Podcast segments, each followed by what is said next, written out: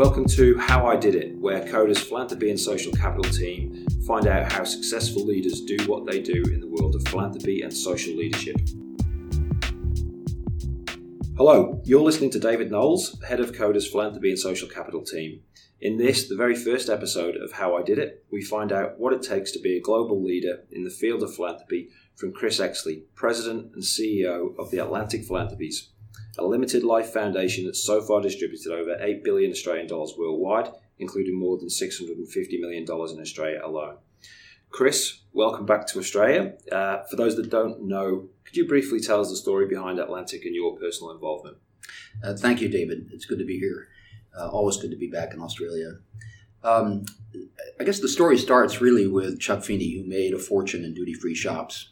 Um, and his personal biography is told in a book called The Billionaire Who Wasn't uh, by Conor O'Clery. Um, his, um, his story in philanthropy starts in 1982 when he formed the Atlantic Foundation. Um, and in 1984 signed over everything he owned uh, to that uh, charitable uh, entity. Um, I came to the group uh, as a lawyer in 1990 uh, to help manage the businesses that gave rise to the endowment for the foundation. And at that time, the great majority of the value of the foundation was really tied up in operating businesses. Um, so I joined in 1990 in London uh, as part of a management team that operated uh, 180 companies globally, um, including uh, subsidiary interests in duty free shops. Um, and over the years, uh, uh, as Chuck increasingly sold off the assets uh, and the endowment of the foundation grew, um, I started to become active in the philanthropy uh, activities uh, with Chuck. In 2002, Chuck and the board of directors of Atlantic made a decision to have a limited life, to contribute all of what Chuck had made, his fortune in his lifetime, by the end of 2016. And at that time, the uh, organization decided to focus on four program areas. And I became a director of the Population Health Program, which had activities uh, principally in Vietnam, uh, South Africa, and Cuba. But I also was involved in Chuck's initiatives in Australia, uh, the US, uh, and in Europe. Um, most recently, uh, six years ago, I came back to the organization as the CEO, um, and my responsibilities have focused principally on how to end well, because 2016 uh, was the last year in which we made grant commitments. Um, and I had a five year run uh, to get to that point. Well, you, when you say end well, um, you obviously have to also start well, and starting would have involved working very closely with Chuck. Um, what what has working with Chuck um, taught you along the way? What what is um, what is the lesson you've taken from working with a founder like Chuck? There are a lot of lessons. Um, one is I think Chuck was really dedicated to doing things well, whether they were in business or in philanthropy. Um, doing things thoughtfully, uh, knowing what you were doing, being able to articulate what you were trying to accomplish, uh, being thoughtful about your expenditures, whether it's on a business side or how you're investing philanthropically. Uh, I think the, the main lesson was be attentive, uh, be observant, uh, do things well. Um, the second thing was I think Chuck uh, was very naturally, is very naturally, um, a very humble, retiring person. Uh, much of the time that Atlantic did its work was uh, in an anonymous capacity, and I think that reflected Chuck's characteristics of not wanting to bring attention to oneself personally, but being able to keep the attention on the work and the outcomes of, of that work. Uh, so being sensitive uh, to my role, an individual's role, and what you do and how you appear is important. Uh, not putting yourself out in front uh, inappropriately, uh, keeping the focus on the outcomes and the people who are doing uh, the work. Those are two, I think, very significant characteristics uh, of Chuck's work. I think some of the qualities and values of Chuck uh, have resonated with me and with our organization. Um, a sense of empathy, a recognition that there are people with very real needs, and if you have resources, you can make a difference in their lives. Um, a sense of that you have been entrusted with significant resources, Uh, so you have to be thoughtful and careful about how you deploy those resources, but that you can make a difference. Um, and if you're thoughtful and uh, um, observant, um, there's nothing more satisfying than to be able to see the outcomes of your work. Yeah, and um, you talked in in um, the last few minutes there about being humble, and we, we've spoken previously about the idea of paying attention. when you began your role, what were the things that you felt was really important to pay attention to?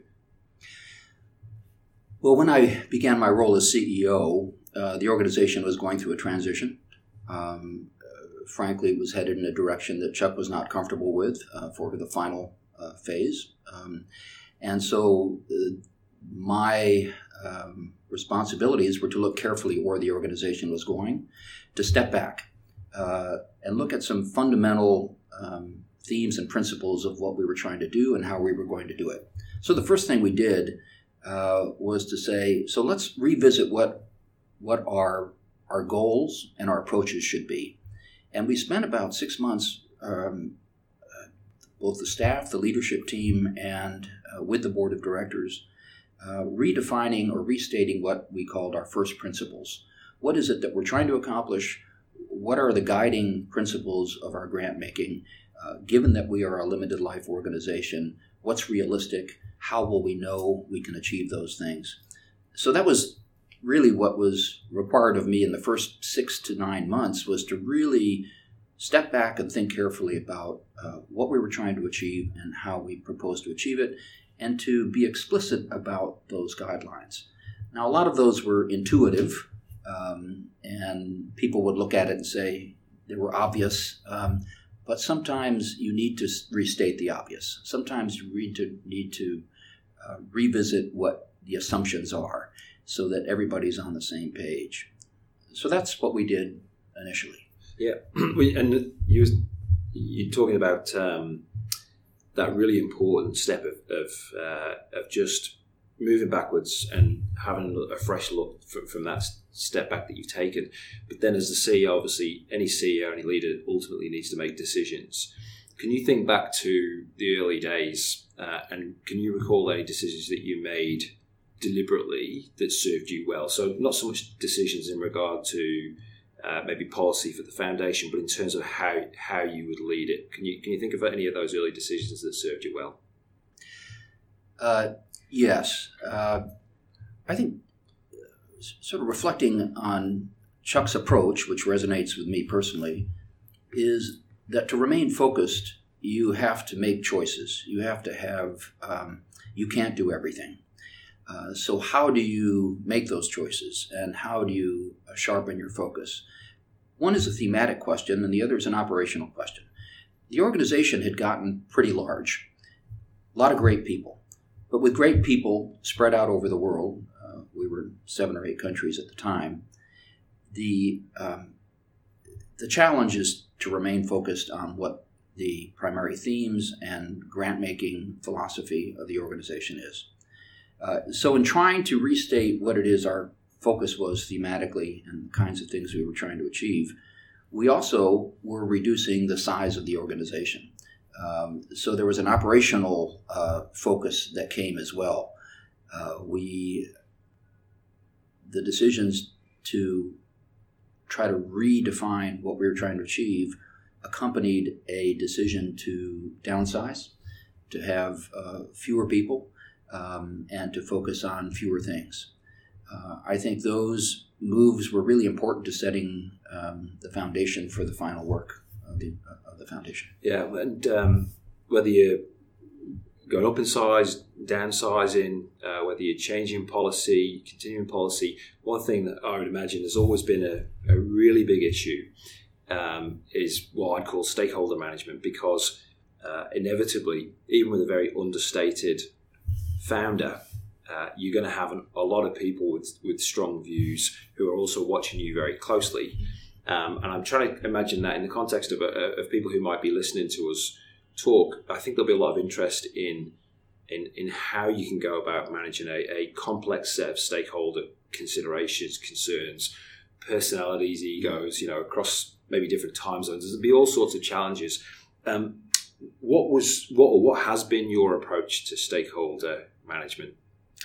Great question. You're absolutely right. Um, I, I, guess first is to start out with being uh, cognizant of who your stakeholders are. There are many. Um, there's the founder. Um, there's the board of directors charged with certain fiduciary responsibilities. There's your staff um, and the people who are helping you implement programs. Um, there are the grantees, the entities that receive the grants to do the kind of work we hope they will do. There are the end users, the benef- beneficiaries, ultimate beneficiaries of the grants. Um, and and there are organizations uh, who partner with you, other foundations, other nonprofit organizations, and government. Mm-hmm. So there are a lot of stakeholders, and I think what's critical is to understand um, your relationship with each one of them. Uh, I think a fundamental requirement for a successful relationship with all stakeholders is clarity. Being able to convey, with respect to each of those groups, um, what your thoughts uh, and orientations uh, and goals are um, so that whatever detail follows, it fits into an appreciation of what your strategic direction is, what you're trying to accomplish. So the the how can follow the why, um, and it's it's much easier to be able to explain, for example, to a grantee why they may not be getting further funding if they understand why uh, um, the program is going in a certain direction. Um, so clarity of purpose, clar- clarity of direction is essential to all stakeholders, but you also have to, I think, distinguish among your sta- stakeholder groups to appreciate what their respective uh, distinct expectations and needs are. Mm. Um, it's very important, I think, for a limited life organization uh, to be able to project what the end looks like uh, so that you can work backwards from there and people can appreciate um, that your choices are being made within that framework. Um, but there's no substitute for clarity, and clarity about your strategy, clarity about your goals, clarity about your approaches. Uh, so then the decisions that come within that framework uh, are better appreciated. Yeah, it um, it sounds like correct me if I'm wrong, but that you you consult with people widely and ask a lot of questions as opposed to um, determining a course of action and just making a decision and communicating it. Is that is that right? And if so, why do you think that's so important?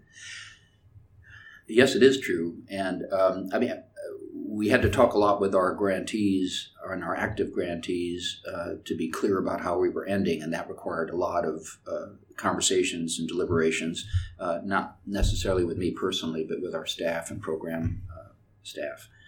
Um, uh, it, and we, we described and encouraged our staff to follow certain guidelines in making those communications so that there'd be a consistent message. Um, and but it, we, we emphasized that it required a lot of direct interaction and communication uh, with grantees. Um, we did the same with staff in terms of being clear about what their trajectories were within the organization. Uh, so a lot of conversations uh, with um, with managers and their teams, uh, but a consistency of of what we hope to do and uh, how we hope to accomplish it and what it meant for their respective roles.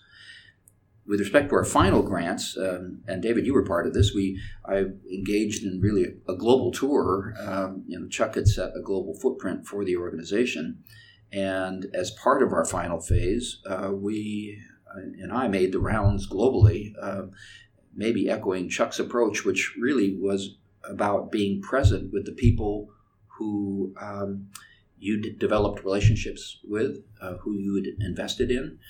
Uh, there's no substitute to um, being with them in their environments, observing, learning, listening.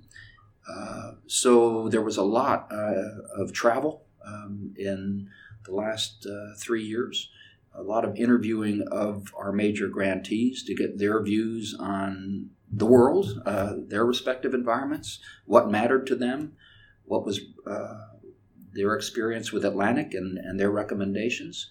Not that we followed all of that, but it was certainly a great deal of input to sift through.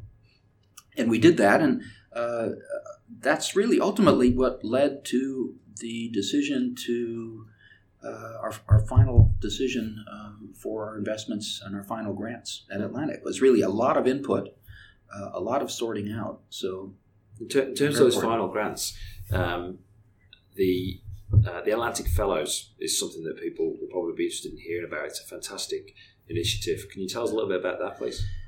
Yeah, the Atlantic Fellows Program um, grew organically out of these discussions uh, with our grantee communities around the world uh, and the countries in which we were engaged. Uh, it's a it's a 650 million U.S. program that uh, is going to fund uh, fellowships uh, in uh, six different programs globally, but pulled together by an Atlantic Institute that will try to provide some coordination and amplification of what those fellows do. Each of those fellowship programs grew out of a geography and um, a theme that reflected Atlantic's historic work um, in health, um, in science, and knowledge, uh, essentially working towards building uh, fairer, healthier, more inclusive societies, which were values that I think underlay Chuck's uh, initiatives and those of Atlantic generally. Um, these programs, um, as I said, are rooted in each respective environment and have a particular lens uh, on, um, on, on achieving fairer and healthier societies. But really, they share some common values uh, ones of equity, opportunity, and dignity, which are values that I think have been reflected in Chuck's work. Um, here in Australia, uh, even though Atlantic has not focused historically on Indigenous cultures, uh, we looked uh, through our conversations with our grantees, heard more and more about a vision of what a fairer and healthier society in this country uh, and in the region uh, could look like, and what an appropriate lens uh, into that um, uh, aspiration might be. Uh, so we uh, spoke with a number of our stakeholders, and after a couple of years, settled on this theme of social equity and um, hosted at the University of Melbourne. Uh, and looking at uh, approaches to achieving fairer and healthier societies, more inclusive societies, uh, through the lens of Indigenous leadership. Um, but but all of the programs echo these fundamental themes of inclusivity, uh, opportunity, uh, respect for differences. Uh, in effect, trying to create a better world. So the the approach that the foundation takes and that you take, um, based so much on equity, is also um, delivered in a way that I, I uh, characterise as humble, and humility uh, is perhaps one of the traits that comes through in your own work. What would you say some of the other really important traits are for any leader in the philanthropy space, someone who might be running a, a, a foundation, for example, uh, if they want to be a successful leader? I think there are many approaches to being an effective leader, so I don't want to suggest that what we've followed is necessarily um, the only way of being effective as a leader. Um, I think it's fair to say that both Chuck and I are introverted. we we don't naturally gravitate uh, to the limelight. It's not because um, I think we're trying to be humble. It's just kind of the way we are, uh, respectively, different ways. Uh, but I also think that uh, if you're really interested in certain outcomes, if you're really interested in a, making a difference, um, the, the limelight really belongs to the people who are doing the work. Um, and, and you can distract from them uh, by being a splashy philanthropic leader. This is ultimately not about Atlantic. Uh, while we derive great satisfaction from what we do personally, uh, and where we can have a certain amount of pride in what the enterprise has done um, and the identity of the enterprise. We're proud of the uh, of, of being part of the Atlantic family. We're proud of being associated with Chuck. We're proud of being associated with many of the over 2,000 grantees that we've associated with. Um, I think the real satisfaction comes from working with people who are making a difference. And um, so I guess I'd recharacterize the concept of humbleness about with where do you derive satisfaction? If your satisfaction is about being recognized as an individual, um, you're probably going to be a little less effective in, I think, achieving good outcomes. It doesn't mean you don't have a role in stepping forward, uh, being in uh, the public eye. Uh, I think uh, you can um, have a great deal of, of influence and you can inspire people by being public to some degree. I was recently at this University of Melbourne donor dinner. Um, and Allan Myers spoke uh, to the group uh, very briefly, but he, he, said something very interesting, and this probably cuts a, a, against the anonymity issue. Um, says if you can demonstrate that you are interested in a certain grantee or an issue, uh, you are lending your voice and support uh, to not only that issue or institution, you're also validating you, a civic contribution. You're validating um, participation in a democracy, participation in uh, attempting to make uh, your community and the region and nation or world a better place. And that resonates with the public. it, it is influential and inspirational, which is why we are now getting out there and being a little bit more public uh, about Atlantic and about Chuck's work.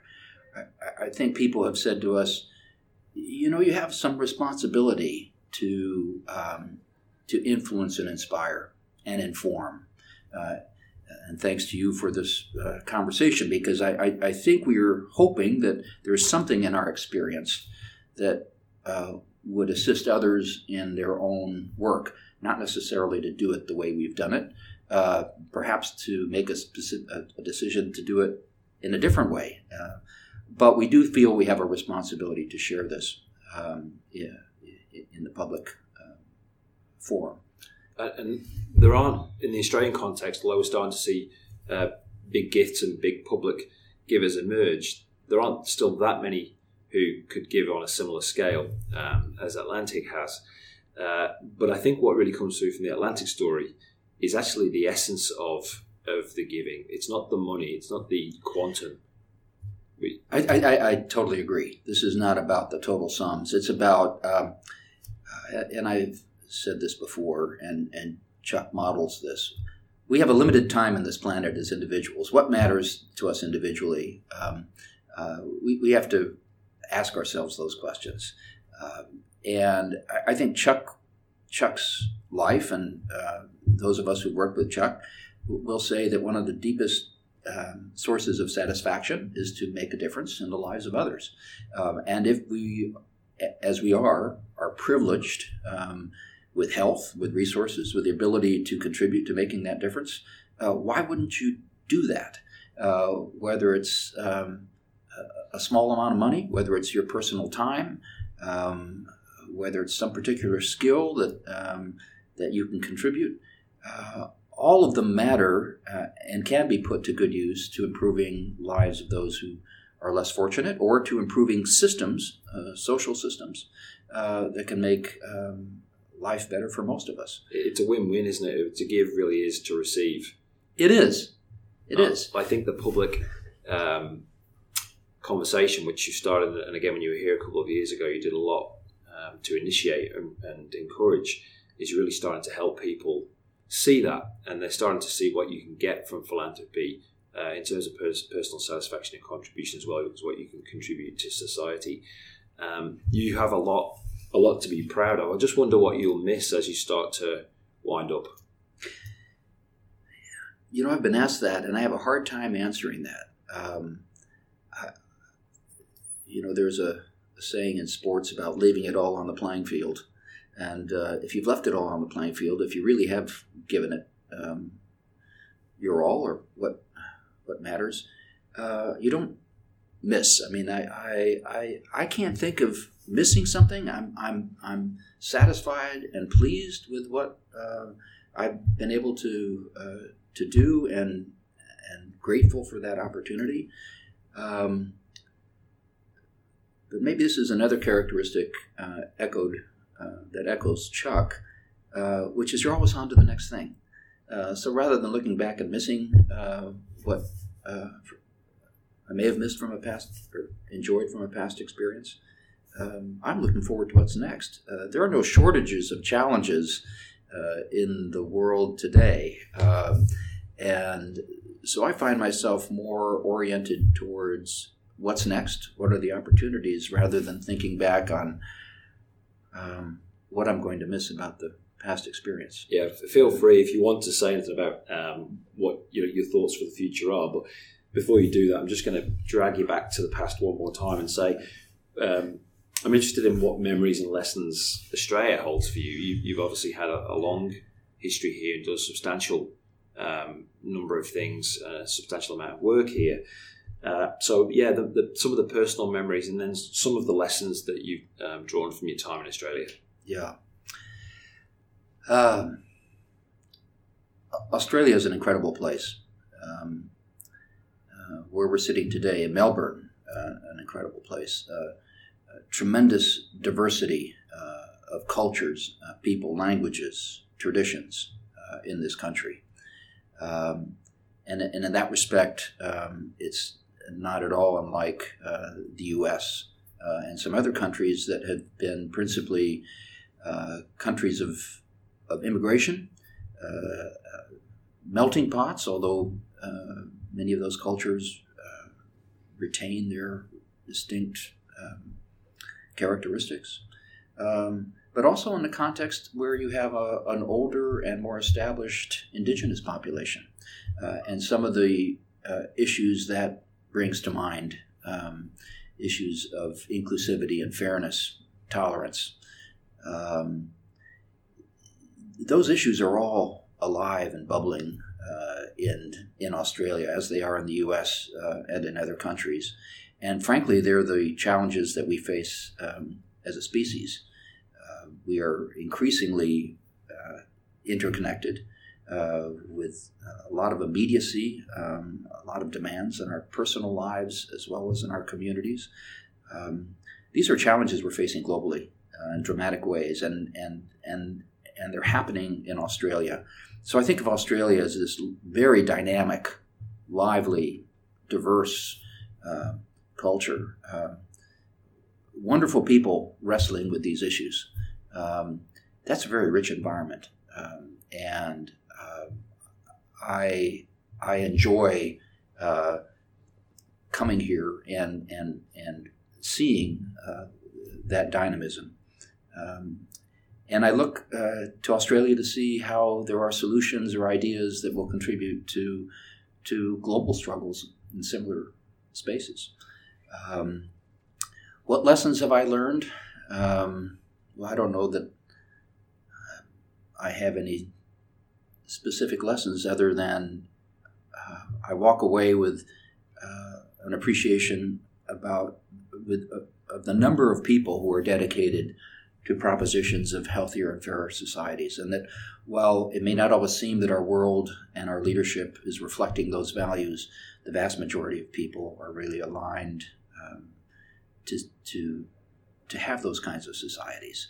And while they, the struggles manifest themselves in very specific um, and difficult issues, um, such as immigration and marriage equality and the role of indigenous societies in a 21st century Australia, um,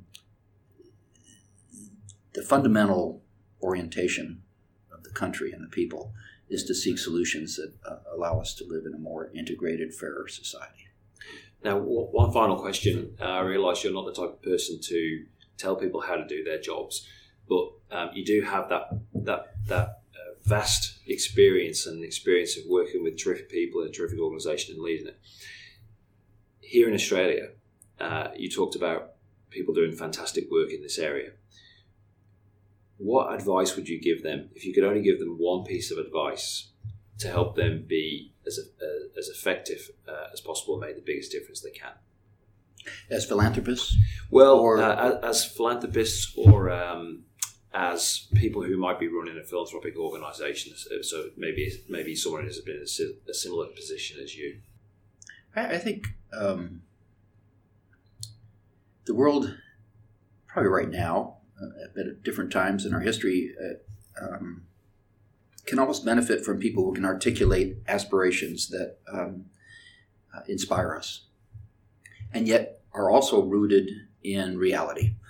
People who have this combination of, of being dreamers, but have also been in the trenches, um, have hit the wall uh, in attempts to achieve change, who know um, some of the operational challenges of achieving something, uh, the realities of a complex political system, the realities of how you work with communities with diverse uh, viewpoints. How do you keep your sense of aspiration? How do you keep a, a vision that is inspirational? Um, while at the same time being rooted in uh, the realities of what it takes to achieve uh, social change. I, I think uh, people who can build the skill sets in both those capacities, uh, the practical realities of how you run an organization, how you manage relationships, how you work with diverse um, stakeholders, um, with a vision of what's possible or desirable. Um, I, I think that that's the ultimate individuals and people can achieve and what could be done through philanthropy uh, or through um, other organizational support for social uh, improvement. Chris, thank you. Um, you've led an organization that has given uh, a lot of people that inspirational vision, but also been very careful and thoughtful and uh, effective in delivering on that vision and helping others to deliver on their own personal vision. So thank you. It's lovely to see you back in Australia. And thanks for everything you've done here and overseas to grow philanthropy and ultimately improve uh, the lives of others. Thank you. Well, thank you, David. It's been a great privilege and a great pleasure to be uh, in Australia and to be with you today. Thanks. That's it for this episode of How I Did It. For more from Koda, visit kodacapital.com or email philanthropy at kodacapital.com.